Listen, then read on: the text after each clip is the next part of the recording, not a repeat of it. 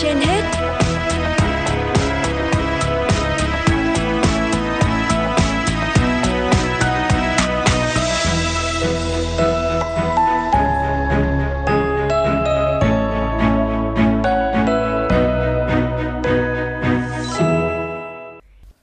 Võ Nam Thu Thảo xin kính chào quý vị thính giả, quý vị đang nghe chương trình Sức khỏe trên hết của Đài Phát thanh Truyền hình Hà Nội. Thưa quý vị và các bạn, hội nghị nâng cao công tác chăm sóc sức khỏe nhân dân, chủ động thích ứng linh hoạt, góp phần phục hồi nhanh, phát triển bền vững, nhấn mạnh yêu cầu đặt tính mạng sức khỏe của nhân dân lên trên hết, trước hết. Nếu phục vụ nhân dân thực chất hiệu quả thì nhân dân sẽ cảm nhận được hết, cảm nhận được ngay. Tại hội nghị nâng cao công tác chăm sóc sức khỏe nhân dân, chủ động thích ứng linh hoạt, góp phần phục hồi nhanh, phát triển bền vững, Thủ tướng Phạm Minh Chính nêu rõ 11 nhóm giải pháp lớn để ngành y thực hiện ngày càng tốt hơn nhiệm vụ cao cả chăm sóc bảo vệ và nâng cao sức khỏe nhân dân. Trong đó có việc sớm hoàn thành phương án thực hiện chủ trương tính đúng, tính đủ giá dịch vụ y tế, tiếp tục thực hiện lộ trình về tỷ lệ bao phủ bảo hiểm y tế gắn với giảm chi túi tiền của người dân.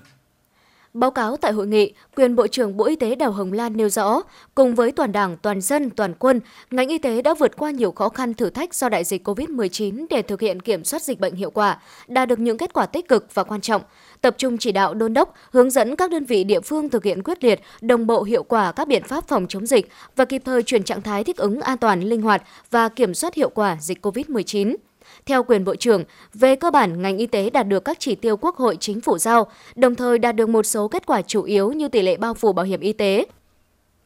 tăng từ 81,7% năm 2016 lên 91,01% vào năm 2021, vượt chỉ tiêu Quốc hội giao là 80% năm 2020, sớm hơn 4 năm ước vượt chỉ tiêu giao năm 2022 của Quốc hội và Chính phủ về số bác sĩ trên 10.000 dân và số người bệnh trên 10.000 dân. Việt Nam được cộng đồng quốc tế đánh giá là điểm sáng trong việc thực hiện các mục tiêu phát triển thiên niên kỷ lĩnh vực y tế. Trong giai đoạn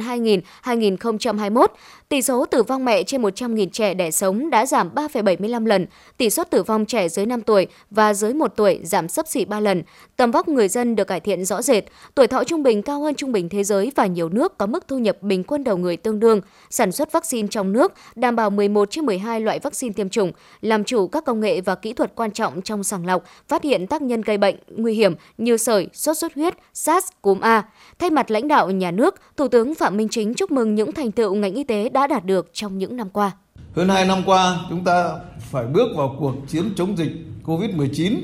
cuộc chiến không có tiếng súng nhưng đầy cam go, vô vàn thách thức, chưa có tiền lệ. Hàng trăm nghìn y bác sĩ, cán bộ, nhân viên y tế không quản gian lao, ngày đêm bám trụ trên tuyến đầu, chiến đấu với dịch bệnh. Những chiến sĩ áo trắng tạm gác việc nhà, việc mình sẵn sàng đối diện với hiểm nguy, quyết tâm ngăn chặn, đẩy lùi dịch bệnh. Đảng, nhà nước và nhân dân cũng không bao giờ quên những vất vả hy sinh, sự cống hiến thầm lặng hết mình, không mệt mỏi của đội ngũ cán bộ y bác sĩ của chúng ta trong suốt thời gian chống dịch. Chính những hy sinh vất vả, nhọc nhằn của ngành y tế đã góp phần quan trọng để chúng ta kiểm soát được đại dịch Covid-19, tạo điều kiện thuận lợi cho kinh tế xã hội phục hồi và khởi sắc trên hầu hết các lĩnh vực.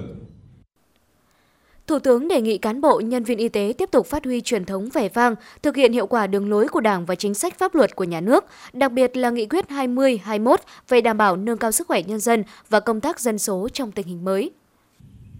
Phải thấm nhận cái quan điểm là đặt sức khỏe tính mạng của người dân lên trên hết, trước hết thương yêu chăm sóc người bệnh như là anh em ruột thịt, như là bố mẹ mình coi họ đau đớn cũng như chính mình đau đớn như thì như thế mới gọi là thầy thuốc như mẹ hiền. Và làm việc phải thực chất, hiệu quả, thật sự vì nhân dân phục vụ, tránh cái bệnh hình thức, tránh cái phô trương, phát huy tinh thần đoàn kết, càng khó khăn, càng phức tạp, càng nhạy cảm, càng phải đoàn kết. Các cán bộ, công chức, viên chức, người lao động, ngành y tế cần chung sức, đồng lòng vì sức khỏe, vì tính mạng,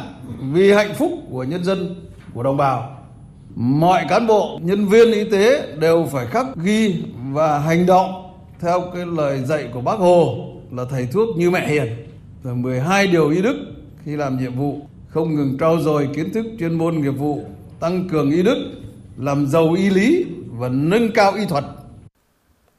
Thủ tướng Phạm Minh Chính cũng nhấn mạnh, trước mắt tiếp tục phát huy vai trò nòng cốt cùng các bộ ngành địa phương tiếp tục bám sát tình hình dịch COVID-19, triển khai đồng bộ hiệu quả chương trình phòng chống dịch COVID-19, các nội dung về y tế trong chương trình phục hồi, phát triển theo các nghị quyết của chính phủ, chủ động sẵn sàng cho mọi tình huống, dứt khoát không để dịch bệnh bùng phát trở lại, nâng cao nhận thức về yêu cầu tiêm vaccine, tập trung đẩy nhanh tiến độ tiêm vaccine an toàn, khoa học hiệu quả, tiếp tục triển khai hiệu quả ba trụ cột chống dịch là xét nghiệm, cách ly, điều trị, thực hiện nghiêm 2K cộng vaccine, thuốc cộng điều trị, cộng công nghệ, cộng ý thức người dân, cộng các biện pháp khác. Thủ tướng yêu cầu các cấp ngành quan tâm động viên, nâng cao chế độ đãi ngộ đối với đội ngũ y tế, với quan điểm nghề y là một nghề đặc biệt, cần được tuyển chọn đào tạo, sử dụng và đãi ngộ đặc biệt quan tâm phát triển hệ thống y tế, nhất là y tế cơ sở, y tế dự phòng, kết hợp ứng dụng mạnh mẽ khoa học công nghệ. Toàn ngành tập trung triển khai quyết liệt các biện pháp xử lý dứt điểm tình trạng thiếu thuốc, trang thiết bị y tế tại các bệnh viện. Toàn ngành cũng cần khẩn trương giả soát các quy định về xã hội hóa, hợp tác công tư,